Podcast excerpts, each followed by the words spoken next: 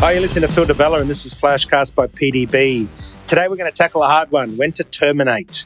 Those of you sitting there and you uh, lead teams or you're responsible for employees, own the business, whatever it is, and you're thinking, should I terminate? Should I not terminate? Uh, let's go through some really clear black and white reasons of why you should terminate and when you should terminate.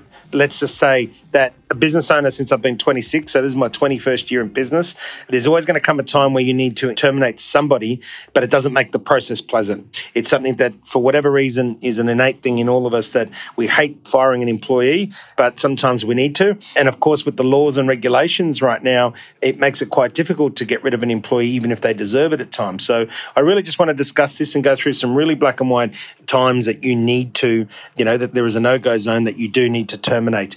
And hopefully this will help a lot of people, you know, because it's not an easy decision. There's a number of instances that you need to get right, especially when justifying firing an employee, because you can get rid of somebody because of poor performance, bad unethical behavior, etc., etc. But there is a process, there is a system, and one of the key things that Monahan spoke about at our recent Emerging Leaders Breakfast is to exit people with dignity, and I really love that you know, keeping that in mind is that there's all different reasons to get rid of people, and I'm going to cover some black and white ones now, but try and exit people with dignity as best we can. And of course, with your dignity intact also. Let's go over some reasons. Of course, under sexual harassment, bullying, violence, or any safety issues, this is a big one, of course. And some of these will change industry to industry. That's why it's very, very important that you have very strict induction codes, codes of behavior, all the documentation that lines stuff out. So with the stuff we're going to cover, that on the other side is all of this stuff should be very clear in your contract in your induction programs and should be very clear in your handbooks, right?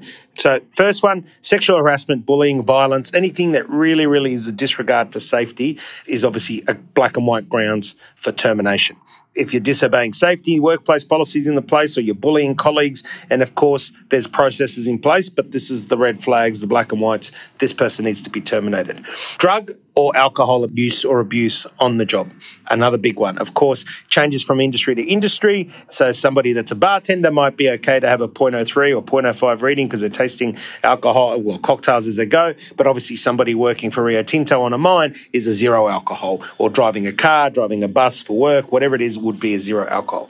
So again, taking into consideration what it is for your industry, but normally you'll find most industries is a zero tolerance to on the clock drug or alcohol usage. Three, unethical behavior. It's things like falsifying company records, lying about work tasks, hiding information that's important. Things that leads to disastrous public relations is a big one. So any unethical behavior that leads to a disastrous position of the company is going to be grounds for firing and following the termination process. Damaging company property is another one. If it's damaging machinery, computers, office, of course, it's non accidental. So the key there is identifying what's accidental and what's not accidental. That's a key one. Any sort of theft and stealing, and that's whether that's theft in the organization, stealing from employees, from handbags. We've heard situations where people have gone into staff's lockers and taken stuff away. Of course, all a fireable offence, again, following process. Poor job performance. Now, this is a very clear, this is a very grey area, but very clear on process. If you are going to get somebody because of bad job performance.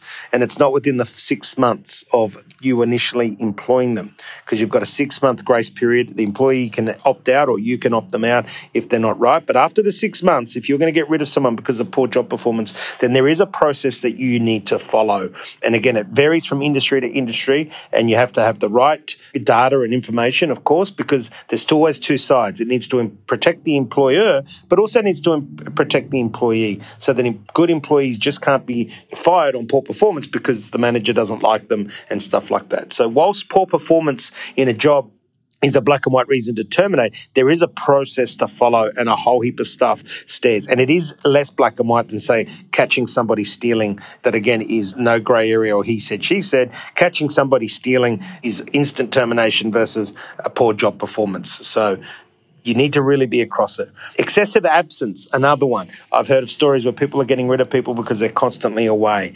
A lot harder now, too, with COVID, with health reasons, state governments changing legislation. But another one, whilst the reason is there, it is something that you need to really follow process. And this is where your, you know, consulting HR companies and firms reach out to them. IRHR hotlines, National Retail Association have an amazing hotline and members of the coffee commune can use access that line free of charge if you remember at the commune, we always say to people, if in doubt, get on the phone to our IR and HR experts and ask for guidance, especially around excessive absence, especially around poor job performance. They're areas that you really need to start to look at if you're going to get rid of somebody, right?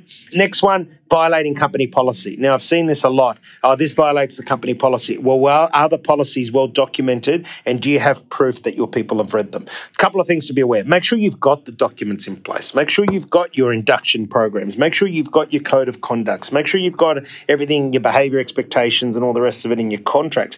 But then the second part to it is you have to make sure that you have proof that they've read that. So that's why a lot of the processes are going digital. We use FoundU, we use Go1.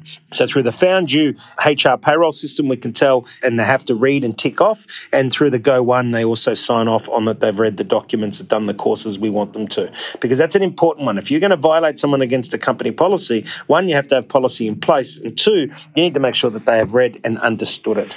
And the last one is downsizing, whether it's retrenchment, whatever it is, redundancy, but downsizing your organization. Again, there is a process. There are laws around this you need to engage. But the basic one is you cannot make somebody redundant and then go and employ somebody within a certain period of time to fill that job again. There are very, very clear mandates around redundancy and how you exit somebody. So the bottom line, whilst there's some reasons that are very clear when to terminate, there'll be a lot of reasons that will be subjective. And if they're subjective and you're not sure, then measure twice, cut once. In this case, get as much information around as possible so that when you cut the person, you've done it with grace. You've done it with humility. You've done it in good spirits as best as possible to the situation. But more importantly, when you terminate somebody, you have ticked all of the legalities and responsibilities and compliances because you don't want that to come back later because it's not good for the pocket meaning it costs money. It's not good for the time. More importantly, it's not good for your company brand. If you want to be an employer of choice, you don't want to be having issues down the track about terminating people for not the right reasons or the right process. You don't want to build that brand. So, termination, I hope that's helped. But if in doubt, get out to the third parties, get onto the IRHR hotlines available like the National Retail Association. There's all different ones, or talk to your industrial relations lawyer or seek expert advice from many of the HR consulting firms. If you're not sure, reach out to us at the Coffee Commune and we can put you on. As I say, measure twice, cut once, and get it right. Till next time, you've been listening to Phil Di Bella. Be the best you can be, and we look forward to tackling more issues down the track on Flashcast by PDB.